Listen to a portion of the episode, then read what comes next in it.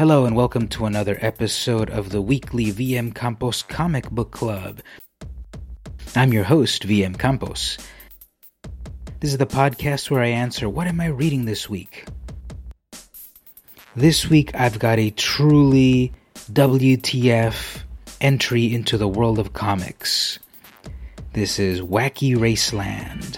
DC Comics is publishing a set of classic Hanna-Barbera properties for the new generation. This is one of them, Wacky Raceland. It's basically a mashup of the Hanna-Barbera Wacky Racers with Mad Max. It's a post-apocalyptic tale of chaos strung together to some degree simply by the names of the classic characters.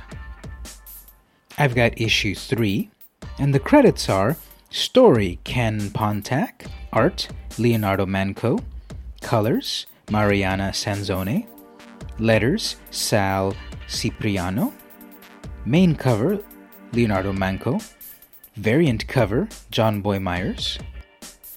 So Manco has this frenetic, detailed, grungy, scratchy style throughout the whole book very detailed.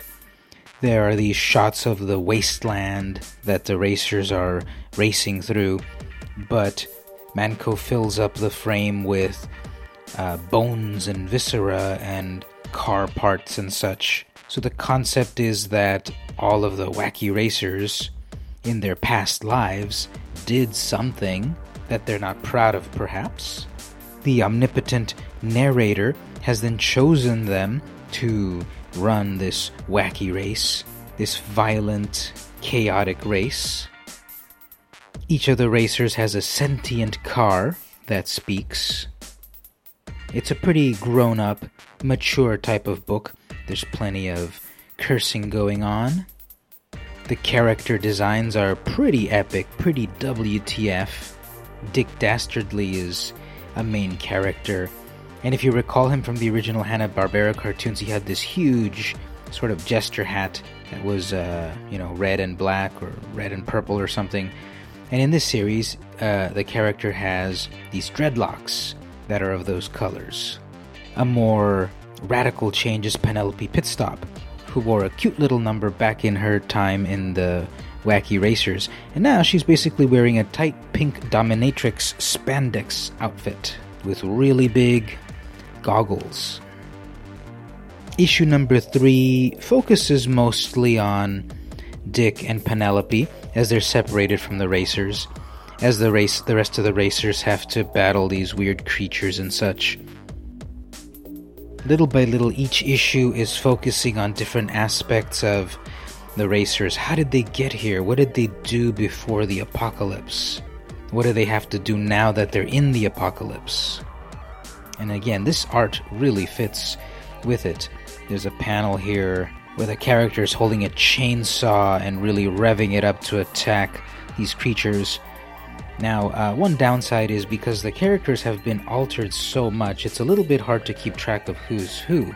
There is a great recap page, splash page, at the beginning of the book that tells you each character in their machine, but then as the story goes on, it's a little bit harder to tell who is who unless they're explicitly stated. And it's a pretty violent story, blood and guts and such. So obviously, this owes a, a bit over to Afterlife with Archie for kicking down the door of bringing classic characters to the modern age in a more mature, weird, and violent idiom. There's an amazing two page spread with this turtle creature that wreaks havoc for everyone, and a mysterious symbol, like a tattoo on it, perhaps. The story is pretty relentlessly bleak, but not so much that you want to stop reading it, so I'm enjoying this so far. This week I read DC's Wacky Raceland. See you next week.